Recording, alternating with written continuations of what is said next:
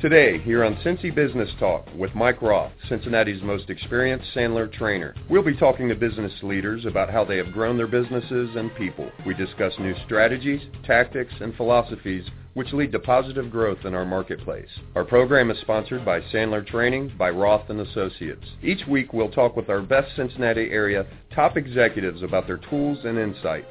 Our regular listeners will be given the edge that will help them win in a competitive environment which we live. Simple solutions to complex problems which challenge all of us are rarely correct. We will address complex problems or opportunities with appropriate solutions. If you have questions or comments, contact Mike at Mike Roth at rothconsulting.net or call Mike at 513-753-9400. Now your host, Cincinnati's most experienced Sandler trainer, Mike Roth.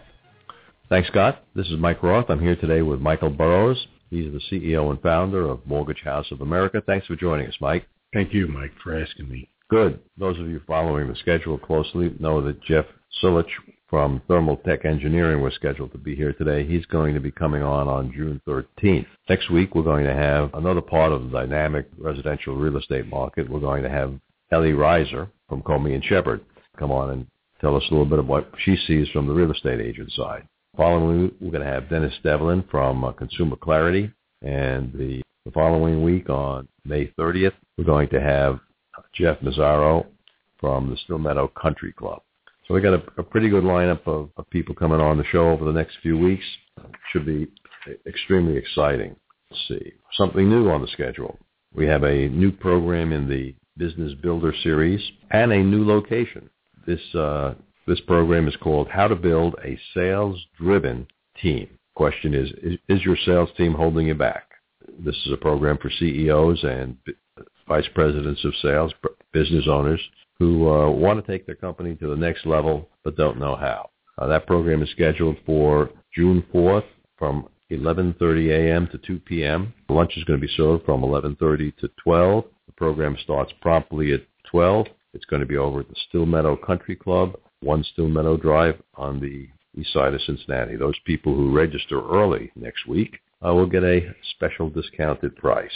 Okay, and during that program, managers and owners are going to learn how to keep salespeople accountable, how to identify the top five weaknesses, hidden weaknesses of the team, how to supervise and motivate a sales team, and how to establish a profile for identifying stronger salespeople.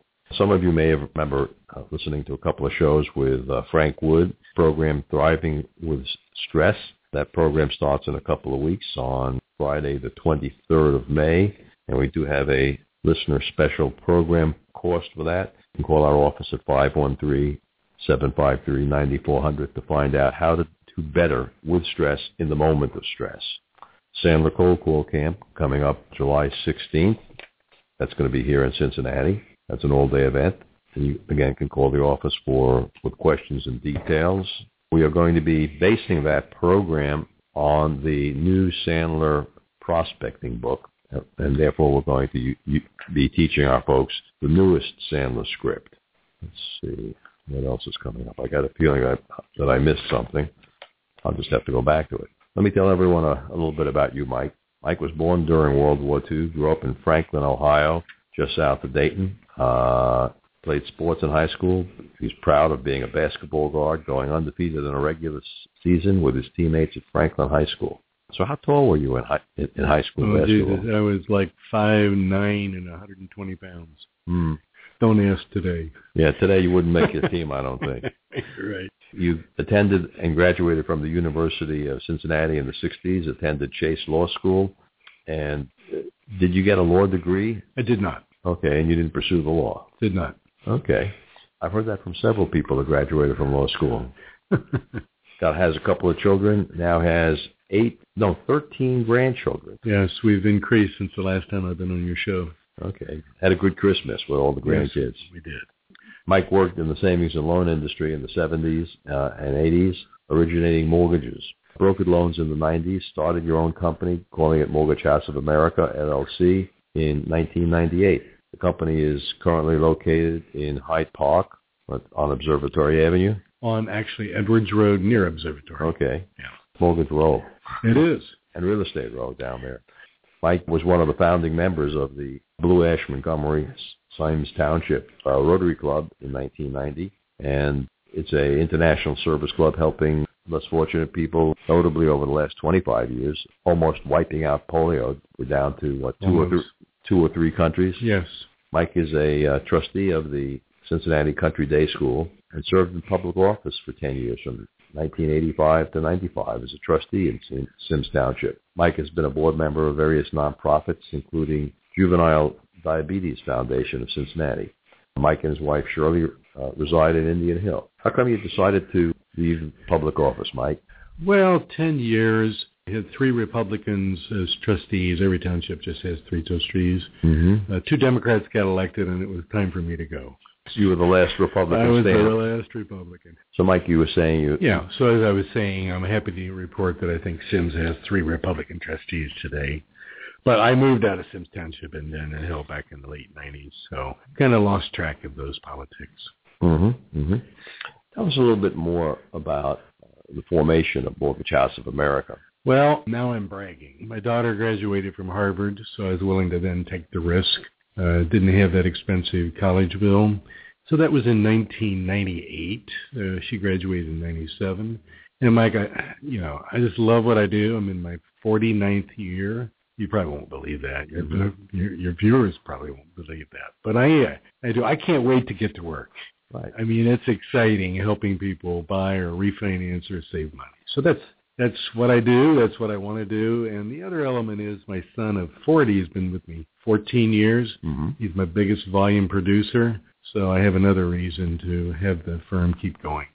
How many employees does uh, Mortgage House of America Uh, have today? Presently, I'm at 11, and I'd like to hire one more good loan officer. Mm-hmm. So if there's a loan officer out there that's looking for a job that's got a proven portfolio of performance, they should contact you. The latter is very, very important. I don't do leads. I don't do advertising. I only work by word of mouth. Okay, that's a good way to work. Yeah, it's worked for me. Well, it's also uh, less expensive and more profitable for everyone. Yeah, it really is. hmm Uh, so if they want to, if, if there's a loan officer out there that's unhappy where they are, Give me a call. and they would call you at, Yeah, just well, it's five one three, of course, seven nine four seventy eight twelve. If you don't remember that, just go on my website, mortgagehouseofamerica.com. good, good. Uh, what areas do you think Mortgage House of America does a great job in? We have targeted the high-end market. What is the high-end market? High-end market means you are credit worthy. I never got into subprime. Um, if if I accept you and you accept me, that means I think you're credit worthy and I can get you a loan. And the reason for that, Mike, is I only get paid on a commission. So if I don't close a loan, I don't get paid. And who wants to work and not get paid? Uh, do you guys charge a mortgage uh, loan application fee? We do not. Mhm. That's now against the law. Oh, really? you can charge an appraisal fee, but in Ohio they passed a regulation uh, you can't call it an application fee. Now you can go to a bank, that's different. a bank can charge an a application. bank can charge an application fee, a mortgage broker cannot. Wow. So that gives you a tremendous competitive advantage. Well, maybe, maybe not. They're going to pay for whatever they get in the long run. hmm And if I can't beat the bank, they don't need me. But I can assure you, if you're credit worthy, I can beat the banks. Hmm. And the bank is going to charge you an application fee. No, um, the bank actually wants to make sure that they get their appraisal fee Mm-hmm. because the appraiser gets paid whether we do business or not, Mm-hmm. and it's up to me to decide whether or not to charge an appraisal fee at the time of application. Okay. So if you've done business with me before, you I probably won't charge. How many uh, appraisals does a, a, a real estate, residential real estate transaction require today? Depends upon the loan size. There are some banks that only require one above six hundred and fifty thousand. Some banks require two. Some still require one. So it varies. Okay. Just out of curiosity, what's the biggest single loan that you guys have ever uh, taken? 4.2 million on a residential home, six million six purchase price. Wow, that's big. It is big. I hope you didn't do the mortgage on the house that burnt down in Indian. I didn't, but it wouldn't make any difference to me because the insurance would pay off the bank anyway. oh, okay, that's good. That's good. Uh, in your organization, uh, which is stronger, your sales team or your management team? Oh boy, I, I'm going to answer that that my sales team. Mm-hmm. They're likable people. Uh, when people like people, they'll do business with them. Uh, management, I think if you ask all my 11 employees, they'd probably tell you I'm too soft on them.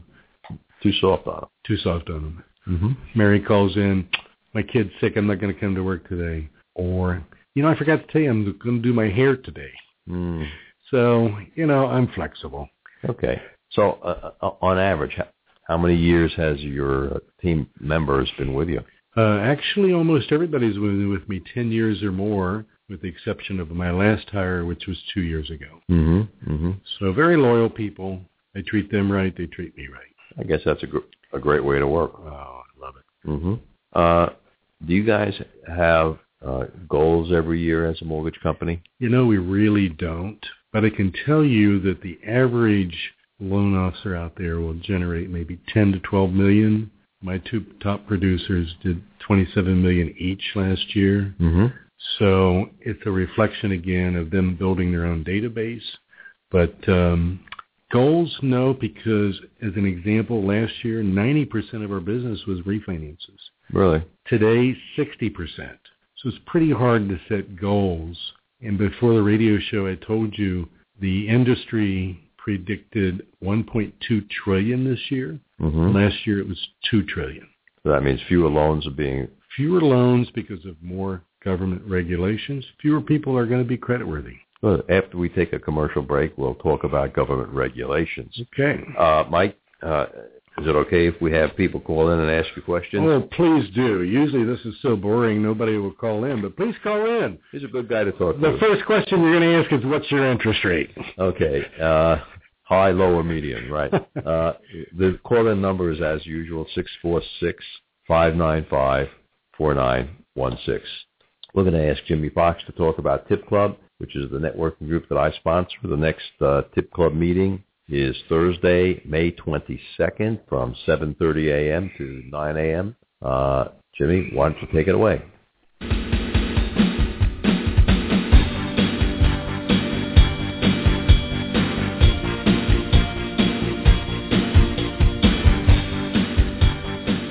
Hi, I'm Jimmy Fox of Tip Club.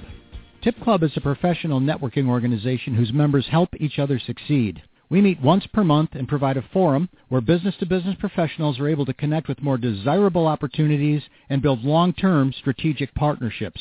I'm inviting Cincinnati Business Talk listeners to come to our free networking event. You'll have the opportunity to meet new people, share leads and referrals, and grow your business through strategic alliances. Membership in our Cincinnati group is open to only one person per specific trade or occupation. Business-to-business professionals only, please. We do not accept multi-level marketing or recruiting-driven memberships.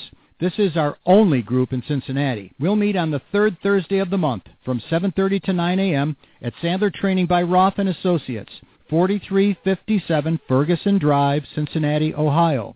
To reserve a seat, please go to www.tipclub.com and click on the Events tab at the top of the page. Then just scroll down the list until you come to the Cincinnati event. Or you may call 800-798-0270. That's 1-800-798-0270. Thank you, and we look forward to seeing you at our next networking event.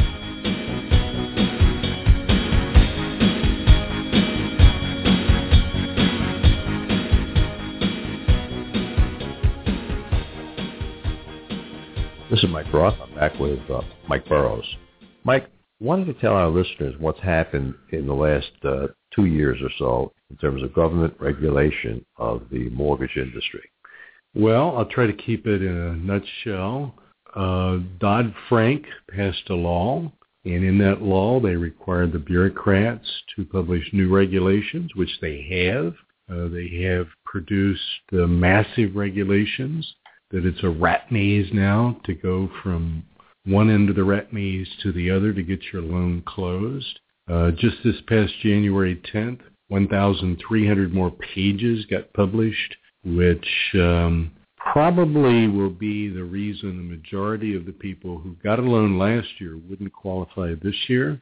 And in August of 15, we have another three. Wait a minute. A majority of the people, majority, Majority. more than 51% of Yes. the loans that were Granted, approved last year Yes. would not be approved Would this year. not be approved this year. Can you give us an example of a loan that you think would not be approved this year that was approved last year? Well, you know, when you pass a regulation that says your house payment, Mhm. your car payment, your credit card payment, whatever monthly obligations you have, if it goes beyond 43% of your income, monthly income, you do not qualify for a qualified mortgage. So your loan cannot be put together in a pool and sold on Wall Street. So you'll be turned down for your request. Hmm. Now, we may be able to seek a different lender and a different product, but uh, that's going to be the biggest disappointment of people applying this year that are marginal.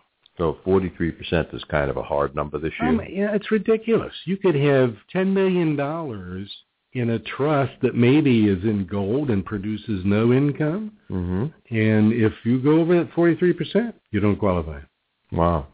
So what's that going to do to the housing industry, the new construction I'm sure you and can? I'm sure you can see the domino effect. If you, Mike Roth, are moving up in a house and you Mhm. need to sell your house, Mhm. if your buyer can't qualify, you probably won't move up.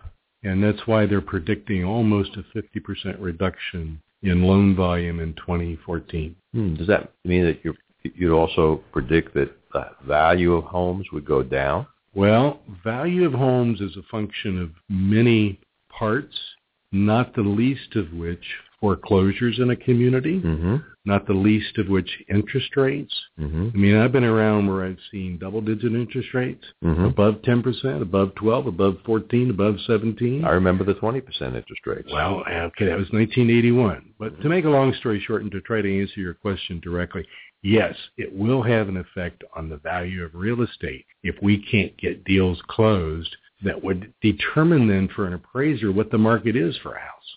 Mm. The hottest little market right now is Deer Park.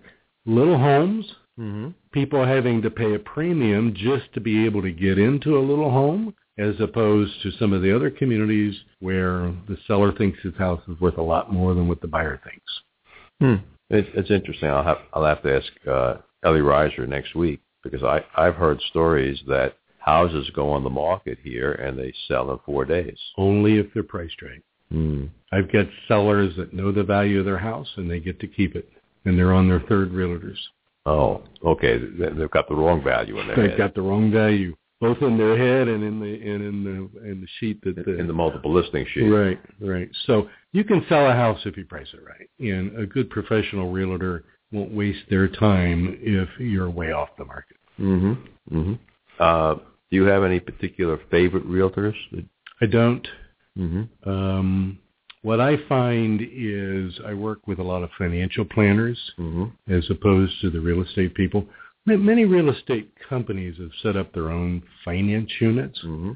So um, it's more likely that you'd get two or three referrals by that real estate company to include their finance company Mm-hmm. than a referral to me. But there are realtors who send me business. Okay. Yeah. Um, do you think the real estate market in Cincinnati is going to take a uh, as big a hit as the national market is with this uh, increase in rules? Uh, no, I don't for um, the following reasons.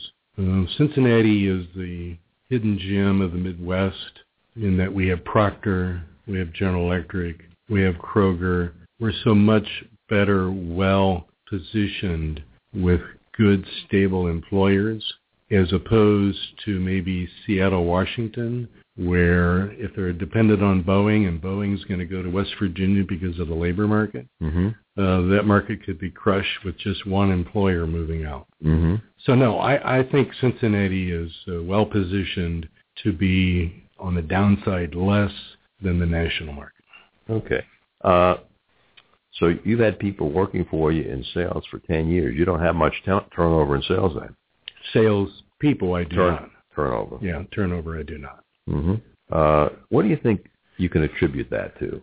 Um, I think in the case of my two producers, biggest uh, producers. Well, one's a relative. Big, yeah, biggest producers is they they're making more money than they could make elsewhere. hmm And most of our clients have the bank pay us, and um, you know, you shake your head. Why wouldn't everybody do that? Well, you get what you pay for, and if you offered me a fee, the bank would give you a lower interest rate on your contract. Mm. So it's a teeter-totter. What do you want? You want a low rate? Higher fees. You want no fees? Higher rate. hmm It's all actuarially calculated. Okay. And so you have a middle tier of producers been with you for uh, 10 years, you said. hmm Why do they stay? Mike, I hadn't thought about it. I'll have to go back to the shop and ask him. Is it the, the cappuccino and gelato you serve every afternoon no, at lunch? No, I- I'm going to say that we find value that banks can't give clients. Once we know what you're worth being graded, we have to grade your credit, we have to grade the collateral, we have to grade your income, we have to grade your job stability.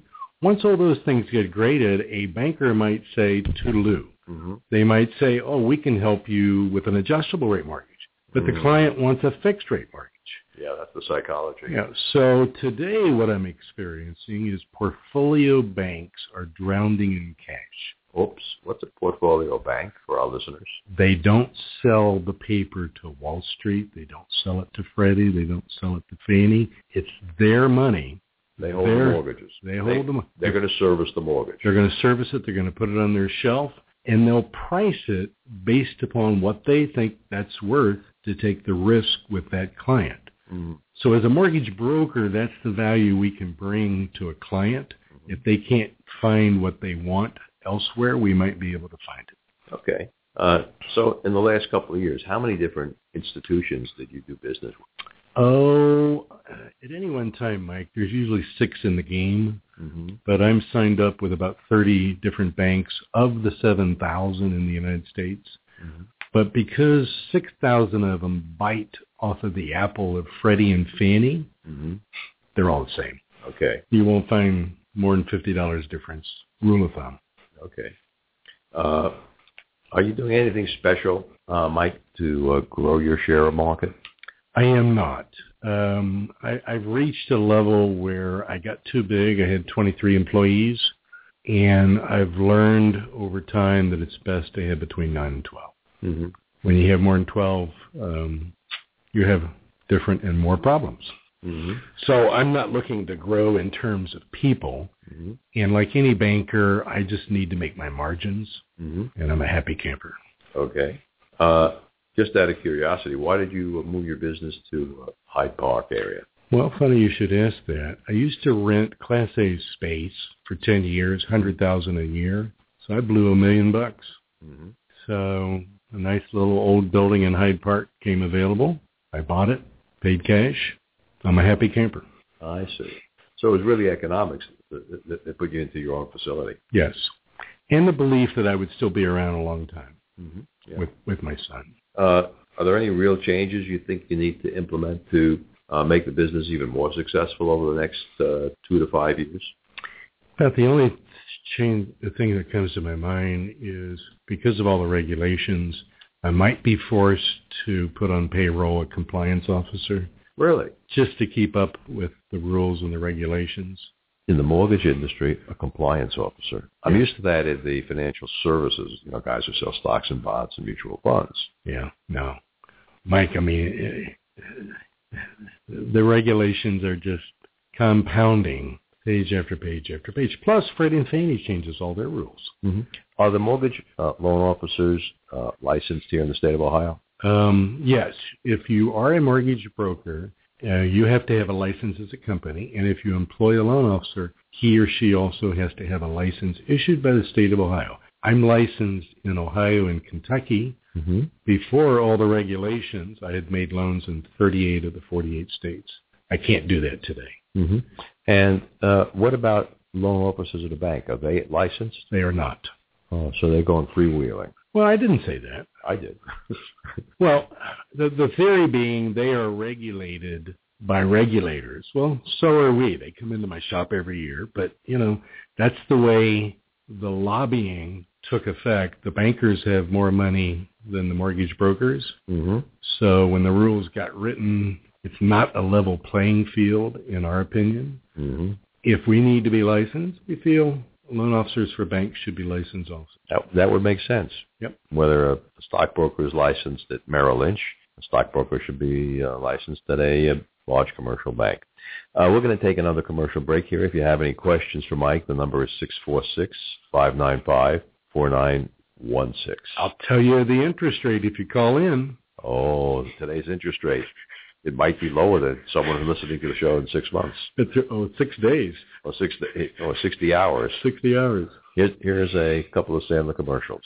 Imagine you just left your prospect's office and he now has your proposal, quote, or estimate. What do you suppose he's going to do with that valuable information that you just gave him for free? Call you tomorrow with an order? Get real! He's shopping it around to the competition. Hi, this is Mike Roth, founder of Roth & Associates. I'm the most experienced Sandler sales trainer in Cincinnati. I'm constantly amazed how salespeople operate. They believe a prospect asking for a proposal means the sale is as good as closed. Face it, trained prospects will turn you into an unpaid consultant. For over 20 years, we've been coaching, training, and challenging professionals who are 100% committed to long-term sales growth and profitability, no matter what it takes.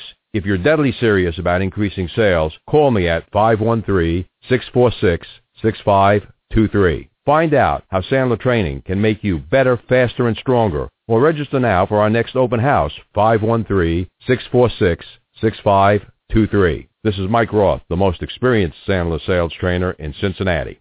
Hi, this is Mike Roth, founder of Sandler Training by Roth & Associates, the most experienced Sandler sales trainer in Cincinnati. You've heard our commercials about sales and sales management, but you haven't made the call for some reason. Maybe you're having your best year ever. Maybe you think a sales development company won't work in your industry. You're different. I wish I had a nickel for every time I heard that. Maybe you're afraid that if you called, you'd buy something. If you're happy with all your sales and profits and believe you have all the answers or simply don't see yourself investing in yourself or your people, then don't make the call. We have nothing for you. For over 20 years, we've been coaching, mentoring business owners and sales professionals who are serious about their careers.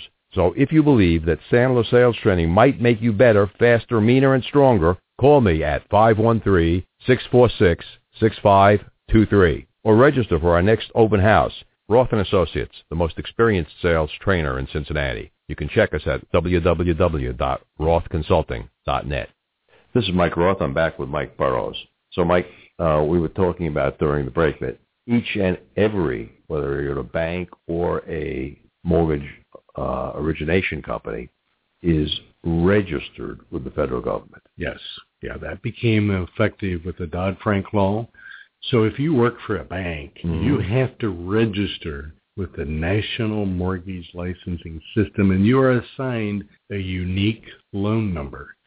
So that if you go from California to Florida, you have to show them that same number. And the purpose of that was trying to track the bad guys. Okay, makes a lot of sense. Um, since we don't have any callers, again, the call-in number is 646-595-4916.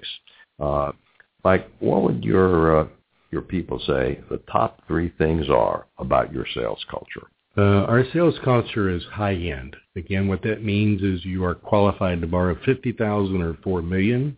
Uh, I have targeted that market for the last fifteen years for two reasons. One, I don't want to waste my time, but two, that's where the money is. So I would say the, the second thing about our culture is loyalty. Uh, I'm loyal to people. I'm reasonable. I pay them fairly, and I expect in return their loyalty.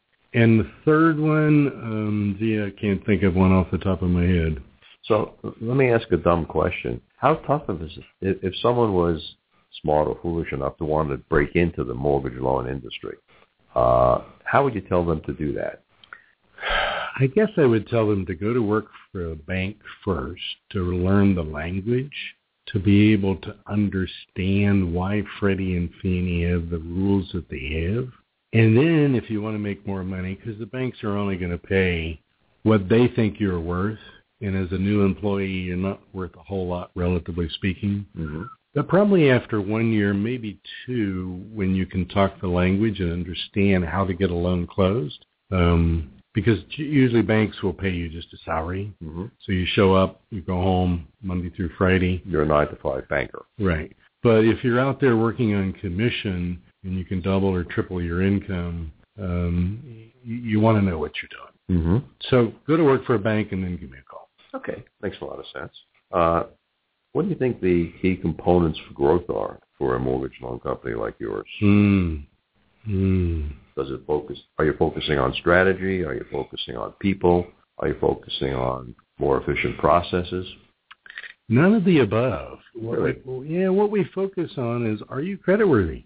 And mm-hmm. I'm only going to get your business if I can find a deal better than what you can find. And I do. Otherwise, I wouldn't be in business.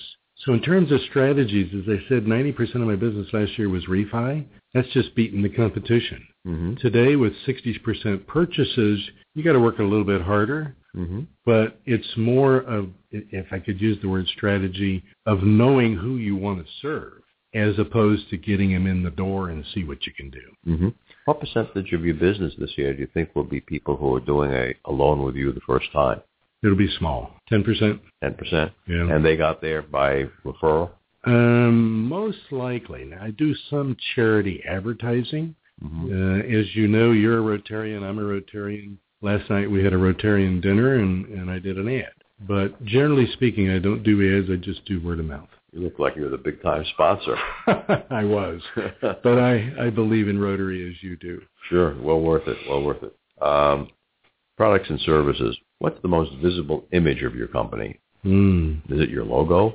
The realtors will not send me someone that is not creditworthy. Mm-hmm. That's the image. Uh, the image is that I have the highest average loan of any firm in greater Cincinnati. Uh, and that's because a bank has to take everything. So they do a lot of government loans. I do very few government loans called FHA, VA, or what have you. I can do them. Um, there's just some different rules that you have to get through the rat maze. So I hope I answered your question. Sure, sure. Now, you said with the new regulations, uh, you've uh, you've kind of retreated into uh, the tri-state area for doing your your loans. If someone came to you and they needed a loan in California because they got transferred to California and they were a customer of yours here, what would you do? Could you do anything for them? In 1998, I had to make a decision, and I decided to join a, by referral only network in California. Uh, they cater to realtors and mortgage brokers. So we have about 5,000 members that belong to by referral only, and I do give referrals. So what I do is I'll call the people in California. Mhm. Uh, I'll say I have a client that's moving to Iowa. They say, give us a street, a zip code, and we'll find you a by referral only, either real estate agent or mortgage broker. Okay. And I've had them refer people to me that can't do loans in Ohio. Okay, makes a lot of sense. Yeah, it works. You have a network. Uh, you you run the company as a company uh, since what, 1998. 1998. Uh, as a leader, what motivates you to make tough decisions? Honesty, Honesty, integrity, integrity. That's important. you know, all the virtues that anybody would write about in a book. It's just part of my fabric. Mhm. Uh, I'm not out to take advantage of people. I want to give them value given for value received. hmm hmm Um, three factors are important for CEOs: uh, their uh, outlook and their core beliefs, uh, desire, the passion for success, and commitment. Um, what do you think is the most important? Outlook, desire, or commitment? Hmm. You ask tough questions. I'm going to say commitment. Mm-hmm. I've seen many people fail in life, but they were committed to their ideals. Well, I'm really glad you said commitment. Why is that? uh, because I don't know if it's 10 years ago or, or longer. I, cr- I just created a, a modality of doing business. And I said, I have to do business only with honest people who are going to be honest with me, people who have integrity, and people who understand the commitment means doing what you said you were going to do after the spirit in which you said it is gone. If you don't have that commitment, I don't want you as a client. I don't need everybody anymore. Well, and fortunately for me, I'm in that position too. But to finish up my story about people who fail, if they really are committed and have passion, eventually, nine times out of ten, they will be successful. Mm-hmm. And I hope we saw that last night with that ice cream parlor. Well, that was a great story. Uh, the, uh, the Walker Ice Cream uh, Parlor in uh, Downtown Montgomery. Montgomery. Yeah. Right. It's, it's off the street behind the building. It's kind of across from Montgomery Inn, hmm but it is behind those buildings. Nice young couple, four kids, took risk, you know, renovated it. It didn't renovate, actually. They tore it down and built it. Tear down the clock So shop. they, ob- they obviously were committed, hmm and they still are. And Yeah. that, that was a really neat story. Yeah, it, it's it's always fantastic to hear a success story, as we did last night. Yep. Uh, I guess we have time for uh, another question or two. Uh, what do you think the unique marketing advantage is of uh, Mortgage House of America? Well, I, I again, I think the uniqueness of us is that people understand um, that they have to meet our standards because we don't want to waste their time or ours.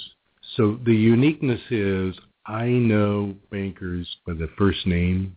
I have a reputation to protect on both ends. To my investor, I've done 8,000 transactions since 1992. I've had two foreclosures. One was a death. The estate wouldn't make the payments, so the bank foreclosed. And the other one was a job loss. I'll match that record against anybody's. You know, it's hard to hard to find it when the mortgagee dies. well, no, I've had mortgagee, mortgagor, mortgagors die. Mortgagee is the bank. Oh, okay. Mortgagors die, and the estate makes the payments hmm until they can get the property up for sale. But this particular one didn't. Okay, I can I can understand that. Uh, I think we actually have time for one more question. Again, the call the call in number. This will be the last opportunity. Six four six five nine five uh, four nine one six. Uh, what do you think the? Let me let me change that. Why don't you give our listeners, other company leaders like yourself, one leadership tip that you use in your business? Wow. Um, sense of humor. Sense of humor. I I think a CEO without a sense of humor is going to be limited going up the ladder. Mm-hmm. So, as you know, Mike, because you teach it, there's lots of leadership qualities that we could rattle off. Mm-hmm. But I would say the number one where I have been with um, pr- Fortune 100 presidents and served them, they are so classy, such a sense of humor, and when something happens, you know, if somebody, if if a if a waitress drops a cup, you know, they have a sense of humor Mhm. and they come up with some comment. Me, I probably wouldn't do that, but no, leadership, you got to have a sense of humor. I could use more.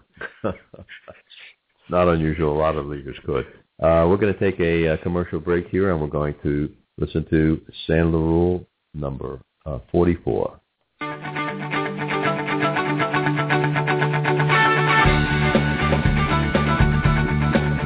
Hi, I'm Eric Meyer with Sandler Training, here to talk about Rule 44.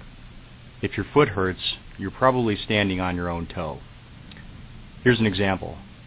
You go through your proposal with a prospect. Everything looks great. Your prospect is responding in a positive fashion to the information that you brought to the table. Um, everyone feels good.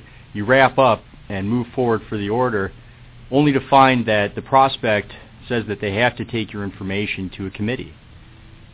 Now, at this point, you can get angry with the prospect. Why didn't they bring that up? Why didn't they tell you that they were going to have to take this information to somebody else before they could make a decision? Well, it's your job to ask the right questions to uncover roadblocks and potential problems ahead of time so that you don't find yourself scrambling at a future date when it's already too late. So take responsibility when the prospect brings up new problems and challenges. If you ask the right questions ahead of time, you can diffuse a situation before it's too late. And next time you're faced with the situation, the results will be positive.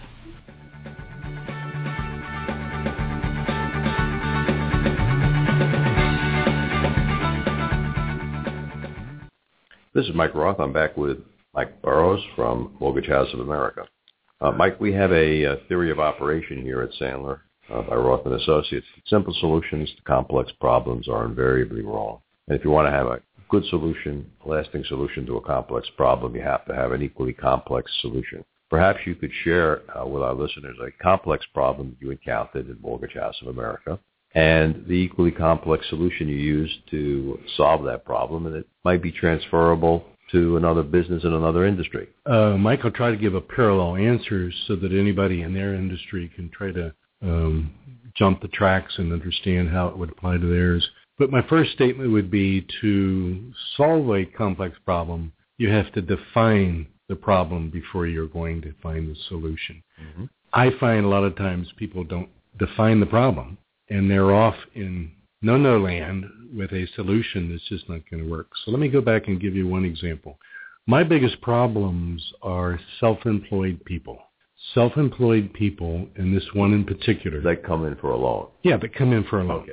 So um, naturally, they try to write off for tax purposes as much as they can, mm-hmm. which is a real downer for the underwriter uh, who wants to know what do you really make. Well, self-employed borrower said, well, I really make this.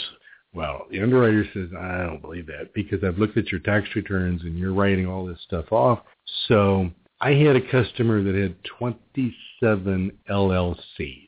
Took me over 10 hours of analyzing all tax returns for all 27 LLCs for a two-year period, plus the P&L for year to date before I determined his income. He had been everywhere in the city. I knew exactly where to go because now I knew the problem. I knew the solution. I'm going to say I harassed the banker for six weeks. Mm-hmm. And we closed the week after that. Wow. So how does that relate to somebody that has another industry? I go back to my original statement. If you don't analyze the problem, you'll probably suggest the wrong solution. Define the problem. Write it down. Figure out what the real problem, not what your client tells you is the problem. Mm-hmm. Figure out the problem for yourself because you know what you have to do in your industry. Uh, I'm glad you mentioned that. You know, here in the sales training business, uh, we get a lot of this uh, self-diagnosis where a sales manager or company president will say to me, Mike, I've got a, uh, a few salespeople who are uh, low performing. You, you just need to give them some tune-up training. and I, I kind of, kind of really wince at that because that would be the equivalent of going into a medical doctor's office and saying, Doc, I got a pain on my side. He says he does the greatest lap- laparoscopic appendectomy. The scar is the size of a dime. And he says, meet me at the at the hospital four o'clock. We'll get that appendix out. You'll be good as new. Now, I think most people, when a doctor says that to them, are going to say, uh, I'm not going to be at the hospital. I'm going to get a second opinion. Absolutely. You go out to a second physician and you say, hey, I got a pain on my side. He has you lie down on the examining table, does that thing where he presses on all parts of your body, hits a spot, and you jump six inches off the table. He says, well, go with the nurse. She'll take an x-ray and draw some blood. An hour later, he's talking to the X-ray on the wall and saying, "Do you have a, history in your family of having kidney stones?" Uh, meet me at the hospital at four o'clock. We'll do, we'll do a, a, one of those uh, lithotripsy machines and bust that stone up. You'll be as good as new in a couple of days. Uh, I think that second doctor is actually going to do the right thing for the patient, uh, even though the patient was saying, "Hey, you know, I probably have a appendicitis." Right. Uh, Good analogy. Yeah. So people come in here all the time and, and they say, well, my, my sales team just needs a little tune up. So they're telling you what the problem is. Right. You know, give them a one day, uh, sales seminar. And, uh, that's almost invariably wrong. Uh, the right way to start is to do the diagnostic tests. Uh, and when we, we miss the, don't do the diagnostic tests because this guy says, well, I had my own personnel department do the tests. We miss something and we fail to discover something, and it takes longer to get the real solution. Yeah. It's really in defining what the real problem it is. It really is. You know, my typical guy is 58 years old, says he's never missed a payment, 800 credit scores. Mike, I don't want to show you my tax return. What's your interest rate? And I said, you know, without proving your income, we're wasting our time. Mm-hmm.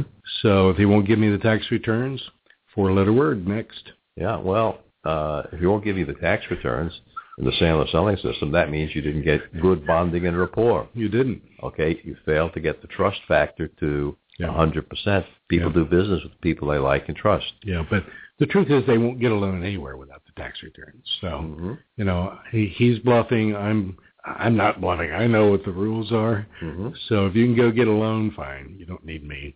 Mhm. Well, maybe his aunt will give him a loan. well, there there's some truth to that. Hey, uh, in my family growing up in New York, we had one aunt, Aunt Selma, Oh, and, God love her. and if you if you needed money uh, for for whatever, you went to see Aunt Selma. Most most business days, you could. and some I remember, her, was 80 years old. Was was with the little old lady sitting in the back of the Merrill Lynch office watching the ticker board, and she'd give everyone in the, family a loan. She came up sure. with an interest rate. They're going to get it anyway. Uh, but it, it, it was interesting that uh, you have to have a, a complex solution. You have to actually have a diagnostic. If you can't look at the tax returns, Yeah. uh, brokerage statements, whatever else you need, Yeah. it, it makes makes no sense at all. How many? Uh, so, Mike, let me ask a question of myself because this is what your viewers really want to know. Mike, what's your interest rate? What is the interest rate? Well, today? interest rates are by product. We have a three-year adjustable, a five-year, a seven-year, a ten-year, a fifteen-year. Nobody in the city has a fifteen-one fixed with a thirty-year payment except me.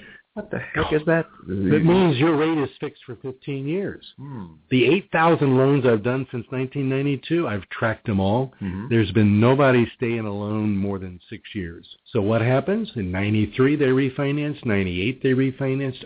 03, they refinanced. January of 08, they refinanced. 2010, 2011, and 2012, they refinanced. Now, or they got divorced. Mm. Divorce is a big part of my business. Mhm. Or they wanted to move up, so they paid that loan off when they sold the house.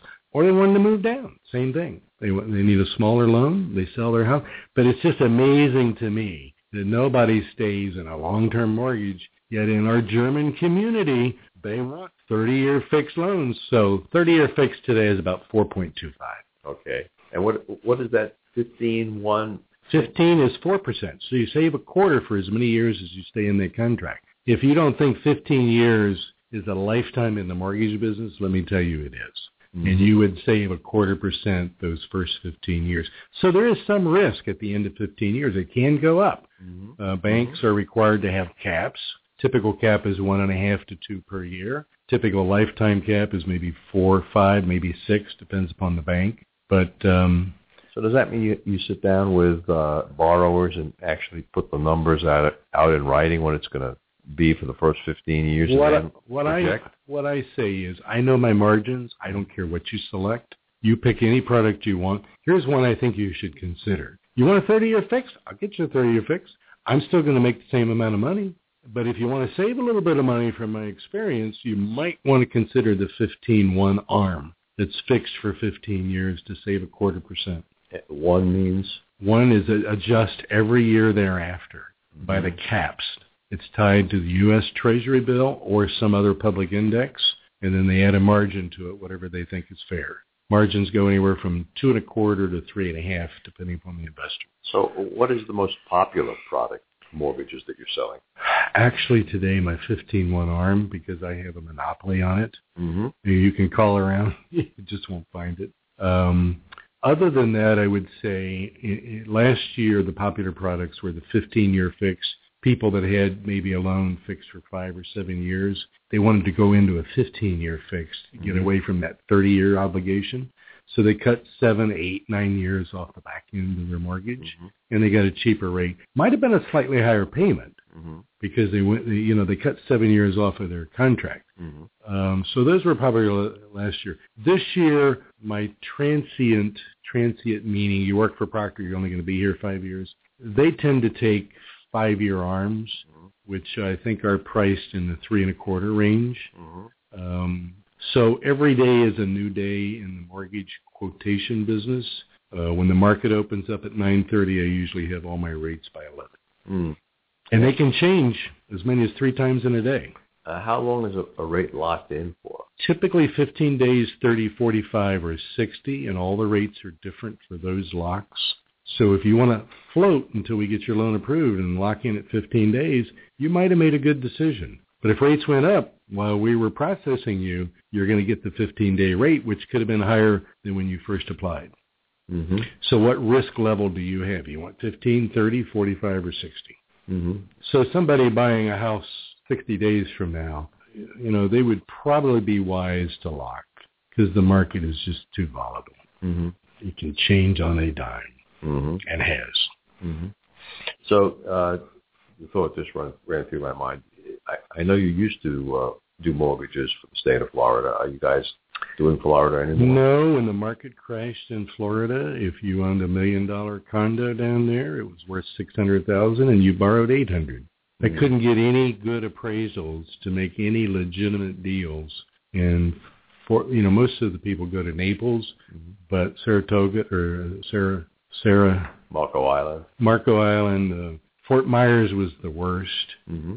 Uh, but in in general, I had to give up the license. Today, I'm thinking about getting it back because I'm getting legitimate calls. That million dollar condo is now being sold for six hundred, and the guy wants to borrow four hundred. Mhm. I can make that deal, okay. and I can beat the competition. Okay. Now, uh, Mike, let me ask you uh, one more question on that line before we uh, have to end the show. Uh, where, where do you see mortgage rates going over the next year or two as we go into this election cycle? I think I'm on the bandwagon, Mike. They're going up, On the they're going up. so now you know they'll go down Mm-hmm. because I think they're going to go up. You you say they're going to go up, they're going to go down. Yeah, you're like me with stocks. I if I if I bought uh, Procter and Gamble stock, go down. guarantee tomorrow it's going to go down. So uh, Nobody knows. I don't like to tell people what I'm buying. Yeah. Uh, I want to thank you for being on the show again, Mike. Thank you. And I'm going to give you a copy of a new book that I combi- compiled with Sandler. It's called Lead When You Dance, 14 Success Secrets for uh, Sales Managers and uh, Company Owners. well, thank you. It's got a free training pass in there, Okay. as well as a copy of our calendar. Well, thank you. Thank you. and uh, again, thanks again for being on the show.